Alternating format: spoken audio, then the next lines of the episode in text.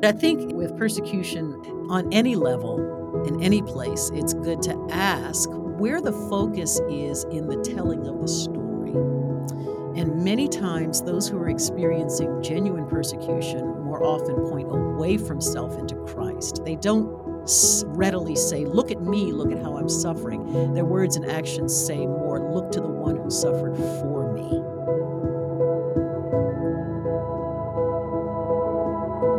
Welcome to the Blessed Podcast. I'm Nancy Guthrie, author of the newly released book, Blessed Experiencing the Promise of the Book of Revelation.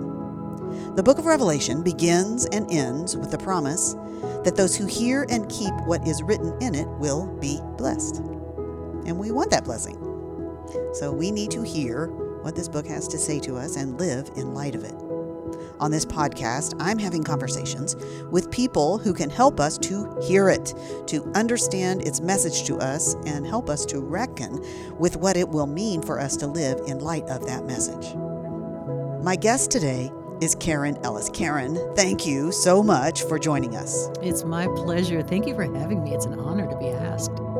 Karen's work explores the zones where Christian endurance, the African American church experience, and theological ethics intersects. She directs the Edmiston Center for the Study of the Bible and Ethnicity at Reformed Theological Seminary, where they study Christian endurance. And I got to say, Karen, when I read endurance, I think revelation. yeah. So, Christian endurance, they study on the margins of today's societies. She is currently a PhD candidate in church history at Oxford Center for Mission Studies in Oxford, England. She holds a Master of Art in Religion from Westminster Theological Seminary and a Master of Fine Art from the Yale School of mm. Drama. And I just got to say, Karen, what a variety of studies you have invested yourself in. It's amazing. Uh, Karen is an ambassador and vocal advocate for International Christian Response, which provides spiritual and material assistance to Christians who live in countries hostile to the gospel, enabling them to proclaim the truth, plant churches, and mm. persevere. Mm-hmm. When I read mm-hmm. persevere, once again, I think Revelation. So that leads us perfectly into talking about the book of Revelation, this call to persevere. So, Karen, right when we get started in Revelation chapter one, mm-hmm. it tells us it is written down by someone living under persecution. Mm-hmm. He's been exiled to Patmos, and he tells us exactly why he was exiled. He says, on account mm. of the mm. word of God and the testimony of Jesus. Here's John. He lives in a day when Caesar mm-hmm. is called Lord and God. But John says, no, that designation is reserved for the mm-hmm. Lord Jesus. Jesus is Lord and God. And because of that bold testimony, John has been exiled to a rocky island prison. In verse 9, John says, I, John, your brother and mm. partner in the tribulation and the kingdom and the patient endurance that are in Jesus. He's writing to those seven churches in Asia in his day, but I think he's also writing to us. Mm-hmm. But perhaps those of us in the West don't think of ourselves in those terms, in those terms of facing tribulation, kingdom, patient endurance. I don't know. Do you think that's true? Sure, sure. Uh, yeah, I think the well, you know, the the way we render, even just sociologically, the way we render uh, people groups as a whole, kind of stands in our way, and that informs how we think about that. I think the global body as a whole actually tends to see ourselves as separated by geography and language and governments and people people groups because that's that's the tangible, right? Um, but I'm finding that teaching on union with Christ and that the language of the body. Why are we a body? Why are we in union with Christ in a body, in his body, and he refers to us as his body? Why is body language so important to the life of the Christian. And, and who do we see included in that body? I think for the genuine Christian, I've always taught that the most significant number in approaching persecution, because you get a lot of statistics. You know, you get a lot of numbers, you get a lot of, um, you know, uh, numbers of people who are suffering, numbers of people who've been martyred. But the most significant number is one And for us, one is not a statistic, it's a state of being. And we're one because Christ said we should be so. Um, he offers that threefold prayer uh, to the Father in the garden um, for himself, his disciples, and to your point, for future generations of believers who are going to bear his name. So, John 17 gives us some clues into the significance of our oneness. Um, and he's saying all of this in John 17 and 16 in the context of what they're going to suffer. And I think that's remarkably important. So he's telling us listen, your oneness is connected to my life of dying and rising again, and your oneness in my body is connected to your oneness as a people. So there aren't any other temporal relationships, not on earth, not in relation to God the Father, that are based on physical and spiritual and prayer wrought union with the entire person of Christ. Therefore, it's our primary identity. And when one part of the body in this single organism that is Him, when one hurts, Paul tells us, the whole body hurts. And so we're a single organism referred to as Christ's body because he's given us his life-giving breath and body to share.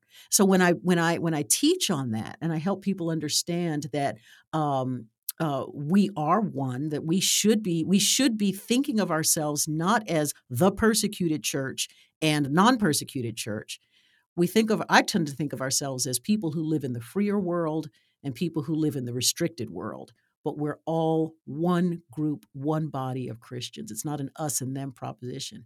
And you know, there's an interesting thing happening today that I think is really exciting. I helped, uh, I was a very small cog in the whole process, but I helped facilitate a letter of encouragement from house church pastors in one region and one language to another all the way across the world. It was uh, a group of folks in one region that has experienced hostility, anti Christian hostility, legislated, systematized, uh, cultural, the whole nine yards.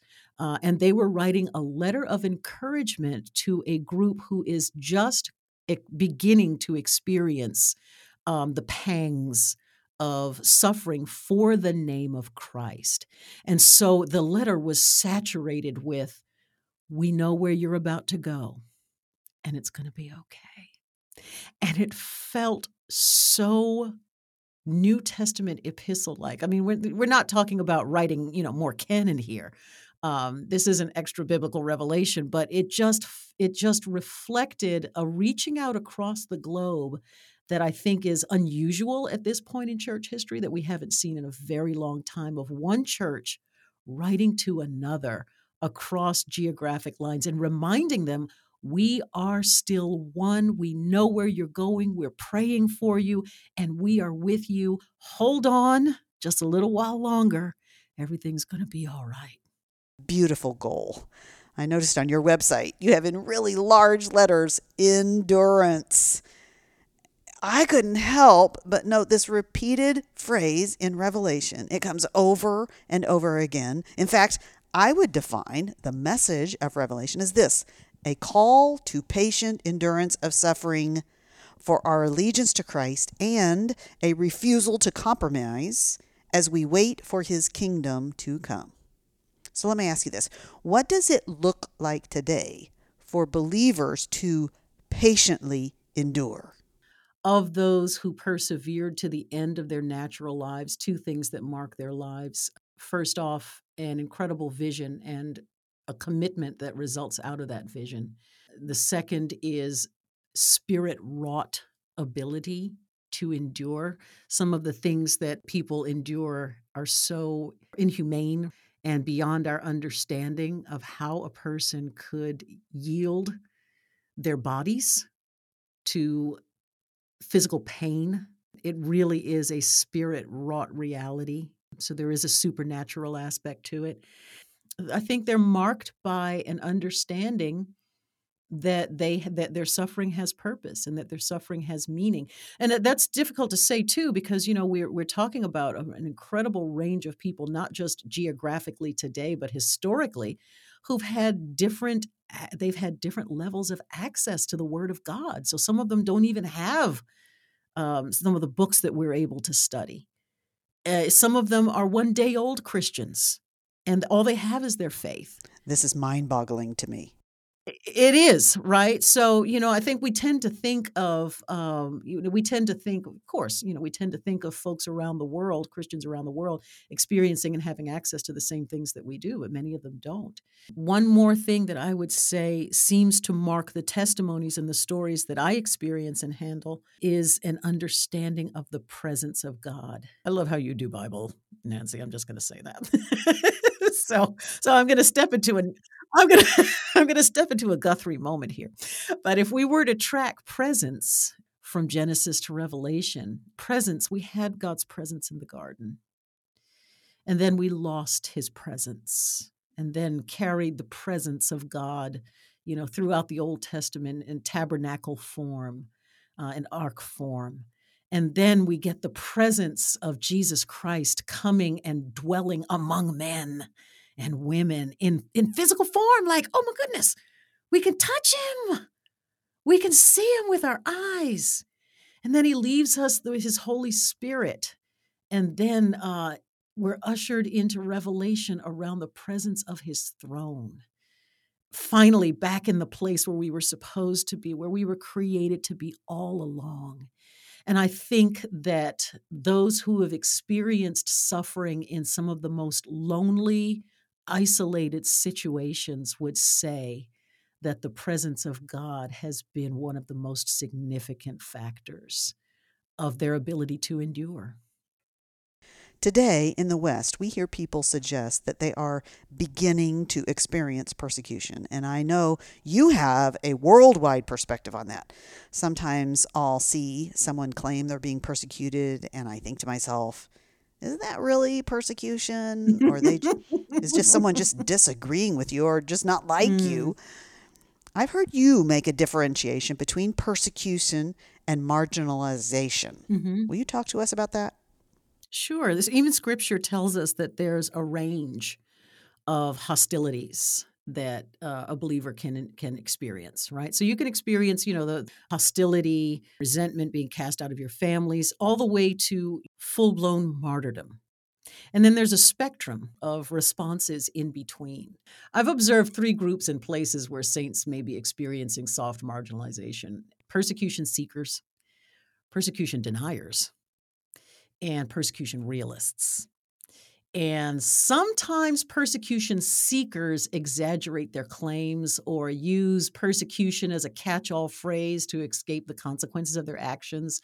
Um, sometimes we're not being Christ like, it's a convenient escape hatch, right?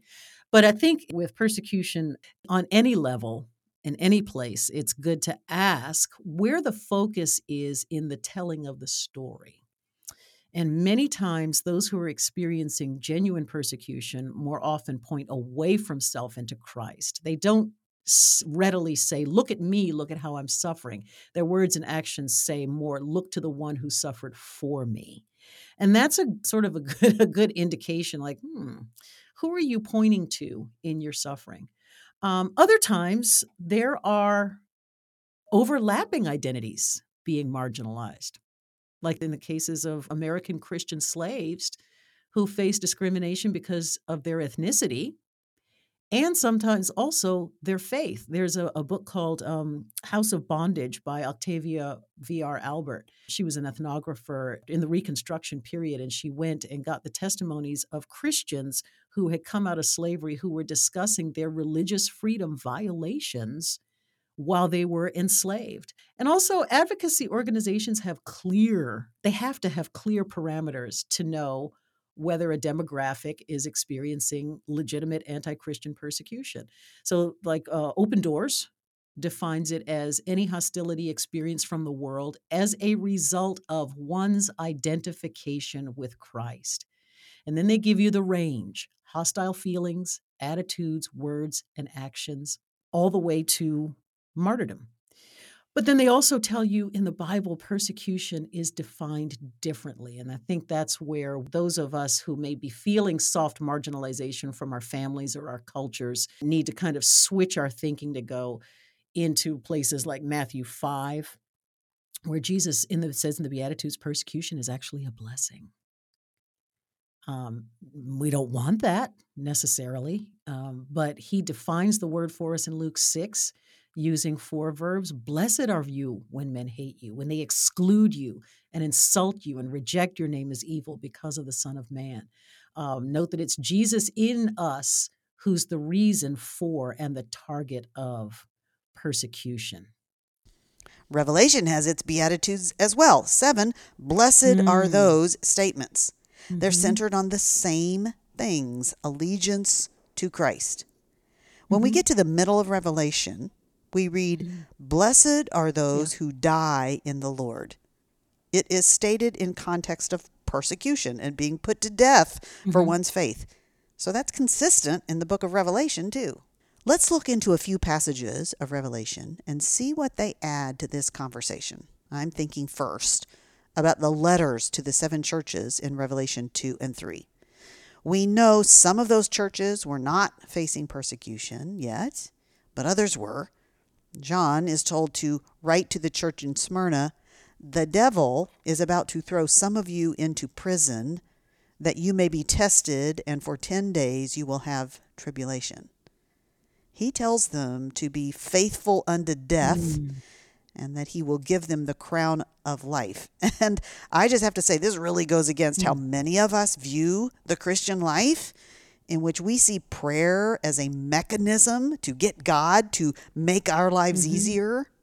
Mm-hmm. So we hardly know what to do with a God who is sovereign right. over our suffering.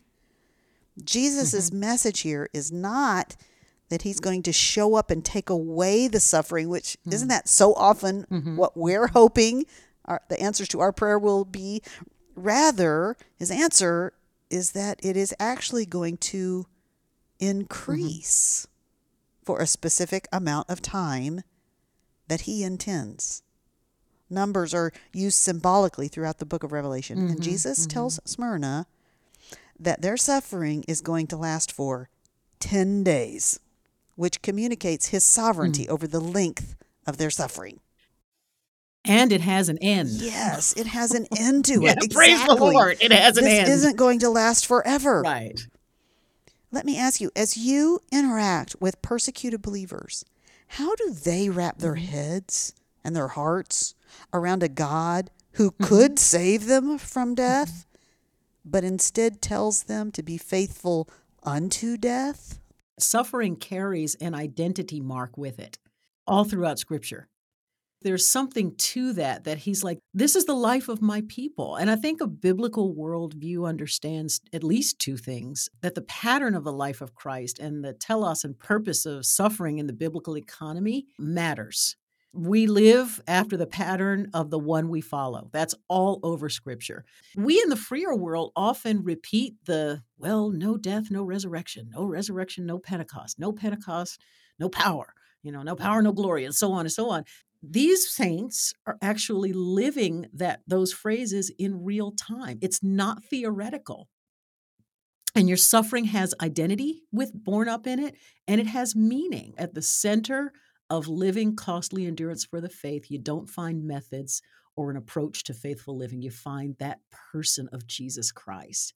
And he permeates and empowers the entire experience of suffering for the faith. Uh, we don't suffer for nothing. And it's almost similar to me in my mind's uh, ear to what we say about baptism. He was baptized unto us so that we could be baptized into him. We die his death to display his life, his power, and show forth his resurrection glory. This is how you will know my people. This is the life you're going to live. You're going to live like me in doing all of that we show forth the, a sovereign God, a God who is sovereign even over our suffering and gives meaning and purpose to it. Is not the life of the disciple going to be like the life mm. of the mm. master? Mm-hmm. We really mm-hmm. see that picture of our lives following the mm-hmm. pattern mm-hmm. of our master, don't we? We see it we'll see it more clearly in chapter 11. Let's look first mm. though at Revelation chapter mm-hmm. 6 in chapter 6, these mm, 7 mm, mm. seals begin to be opened. And when the fifth seal is opened, John sees something. He's written it down because it's mm-hmm, something the mm-hmm. believers in his day needed to see. And I think it's something you and I need to see. He looks and sees, we read, under the altar the souls of those who had been slain for the word of God, for the witness that they had borne. And when I read that, mm. it, it's like a picture of the mm-hmm, reality mm-hmm, that we read mm-hmm. about in Romans 8 that nothing can separate us from the love of God, not famine, not sword, or anything. Where are they? Right. They're under the altar in the place of God's protective presence. So, what do you think it would have meant for this first audience of this book to see this image? And what do you think it means for persecuted believers today to see it? I would think that maybe in the earliest days, and th- this is just my imagination running, but I would have I would have think they would have heard these letters and seen the faces of their immediate families, um, their fellow servants, their loved ones under this altar. Uh, in our day, I think we would picture the same, but the size and population would be immense because of how much history has now happened. And to me, when I read those passages, it- shows me that first off, those who suffer are not alone. Loneliness is huge in the suffering world, and, and it goes to the, the power of community and the power of us being a global body and a historical body because the loneliness is real. I know there was a period in the 2000s where a lot of people were in the in the um, underground churches were saying, "You've forgotten us. We've been forgotten." Um, can you imagine? You know how important that is for the marginalized to be seen. And the second thing it says to me is that those slain for the name of Christ, all who've been killed on the earth, 1824 says that in Revelation, all those who've been beheaded, 24, and those who refuse to bow down to the false idols of their generation, whatever they were when they experiencing 13, 15, those people are going to be honored. And that third off, there's going to be justice. He's telling us he's working it out and he's going to keep his word as our sovereign Lord to avenge. And when righteous and true balances the scales at the end of history under the old order, all of us are going to be satisfied with his judgments. That is so much what the book of Revelation is about. In fact, we get to hear these people he sees underneath the altar. We read in mm-hmm. chapter 6, verse 10 that they cry out, O sovereign Lord, holy and true, how long hmm. before you will judge and avenge mm. our blood on those who dwell on the earth? And they're told to hmm. rest a little longer until the number hmm. of their fellow servants and their brothers should be complete, who were to be hmm. killed as they themselves have been. And hmm. I have to tell you, when I read that, I think, how often do my prayers ever sound like that? That's what the prayers of heaven sound like like longing mm-hmm. for mm-hmm. God to come and set things right for those who have given their lives in allegiance to mm-hmm. Him. And so mm-hmm. it's convicting to me in terms of the content of my own prayers. It helps to explain the rest of what we're going to mm-hmm. read in the book of Revelation, also, doesn't it?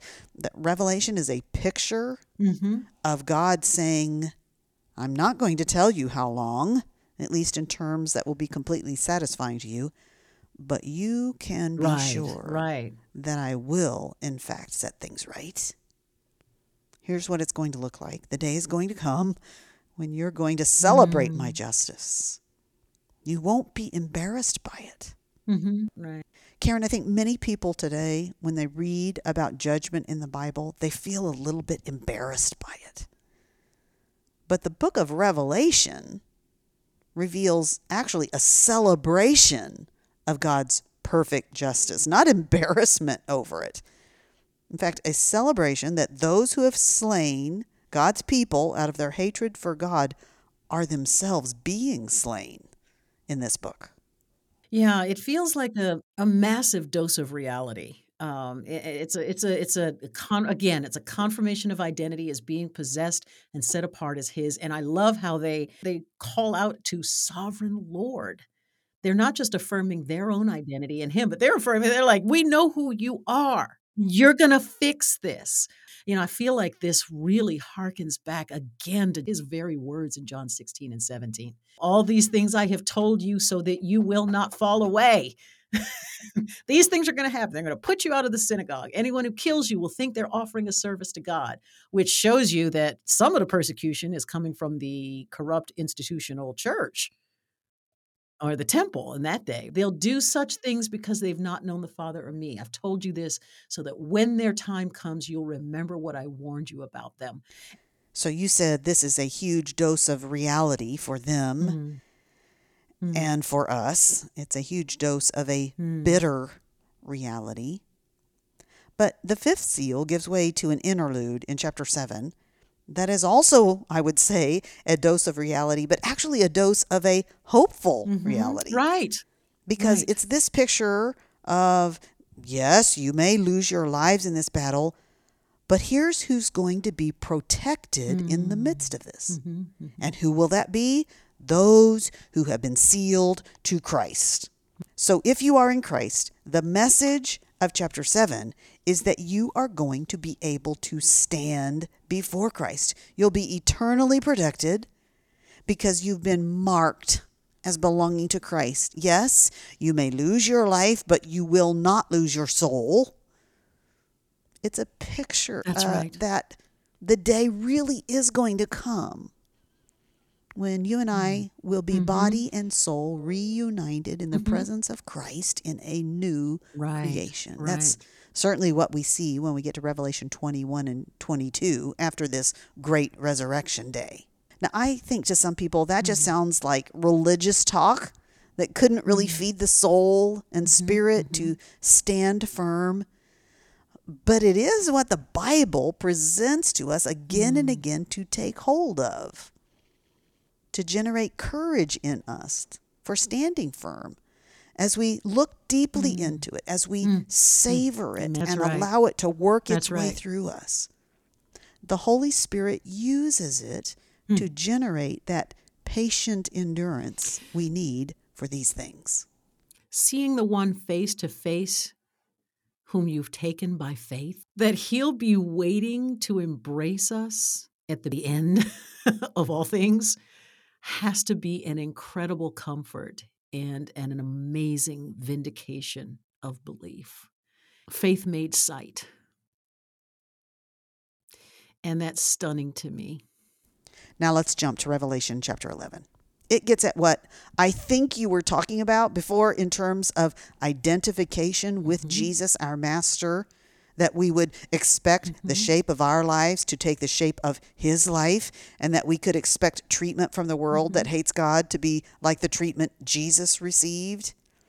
In Revelation 11, John speaks of two witnesses, which I think he's talking about the church because he also describes them in terms of olive trees and lampstands, which we know from earlier in Revelation, the lampstands represent the church.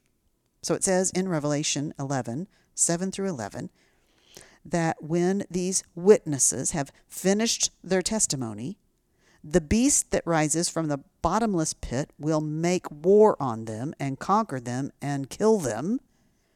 And their dead bodies will lie in the street of the great city that symbolically is called Sodom and Egypt.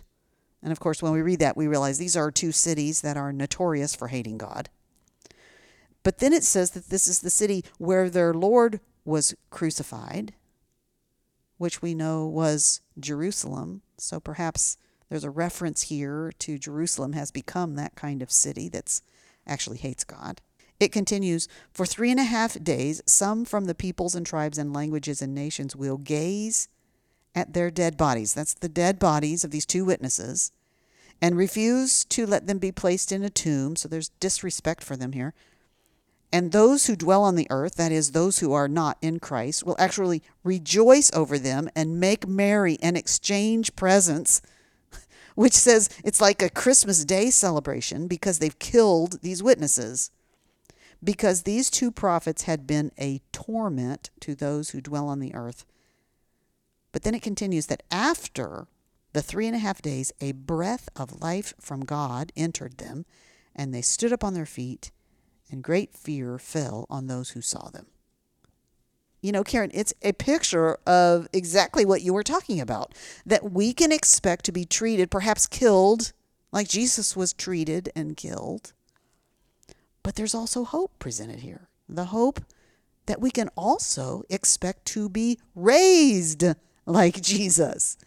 Our union with Him is going to mean suffering now, but it's going to mean glory later.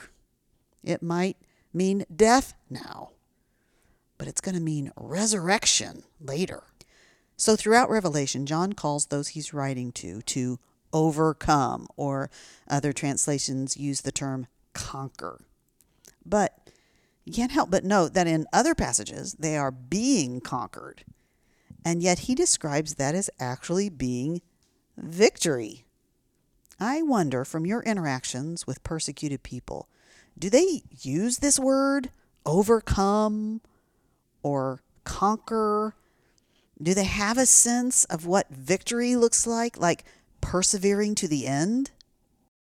Local congregations are dealing with a lot of the same things that we are. They're planting churches, they're living life. Um, they are living life in the with the you know the undercurrent or the overcurrent sometimes of persecution, but they're planting churches, they're building schools, um, they're they're meeting quietly. They're meeting. Some are meeting publicly because they're allowed to, and they're, they're struggling with the same issues that we are. They're trying to get their um, kids educated. They're yes, they're living life. They're dealing with the same things that people were dealing with in the New Testament: false teachers, corrupt teachings, sheep stealing, making a living, making a living, battling idols, uh, cultural idols, um, uncertain conversions. Um, battling the allure of state approved worship centers and corrupt religious institutions. In some instances, some places have slavery to deal with, and you know they're addressing the role of women. All of these conversations are there. And the faithful are living and navigating all of it in a hostile society that's uh, antagonistic towards transformational biblical Christianity, uh, which provides the answer to all of those things. So it's difficult to say if that is a recurring theme or recurring leitmotif. Now, I will say that we're also seeing publishing projects come out of some closed countries where we can actually look into what they're teaching and this is this is huge this is really exciting um, if you're familiar with um, the center for house church theology they have 10 publishing projects they're working on of bringing what is actually being taught in the pews to the rest of the world and translating them into numerous languages. And that's really exciting. So we can get a glimpse into what what actually is driving what what kind of teaching is sustaining them. So Karen, if one of the impacts of studying Revelation is that we are shaken out of our apathy in regard to the suffering of our brothers and sisters mm-hmm. around the world and we think I want my prayers to reflect mm-hmm. what I see in the prayers of heaven in Revelation. How might we go about learning how and what and who to pray for? As far as organizations go, um, the Edmiston Center has a number of partners that we we love. That they, the fact that they're producing uh, content that we can share with our students to help them understand the dynamics of uh, living in uh, marginalized situations. The first one you already mentioned, International Christian Response USA. They're working uh, alongside church planters and providing legal aid and um, educational initiatives. Catalytic Global Catalytic Ministries (GCM), uh, witnessing one of the largest disciple making movements uh, in the world right now. So there, there's a lot to learn from them about disciple making under hostility. Uh, help the persecuted fantastic organization um, supporting people in countries where Western missionaries can't go.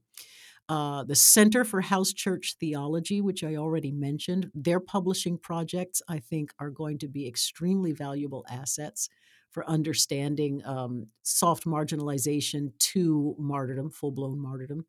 And then one of our, our essential partners um, is Prayer Current out of Canada and they are re-examining prayer through the bible prayer that leads to um, leads the kind of prayer that has led to the most significant revival renewal movements in history and returning to um, the simplicity of New Testament style prayer and living. All of those, they're just great resources for continuing to understand our changing world. There's always some form of resentment against the gospel. It's built into it. There is an offense in the gospel. So, whether that is cultural, whether it's communal, whether it's familial, or whether it's legislated and governmental, you're going to experience it somewhere, whether you live in the freer world or not.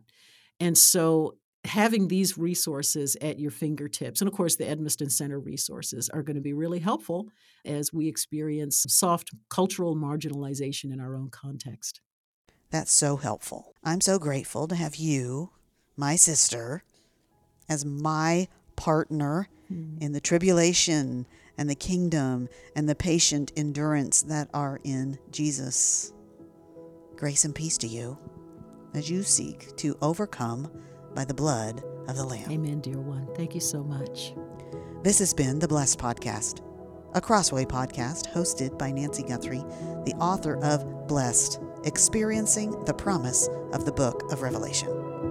I hope you'll join me for the next episode of the Blessed Podcast as we seek to hear and keep what is written in the book of Revelation and thereby experience its promised blessedness.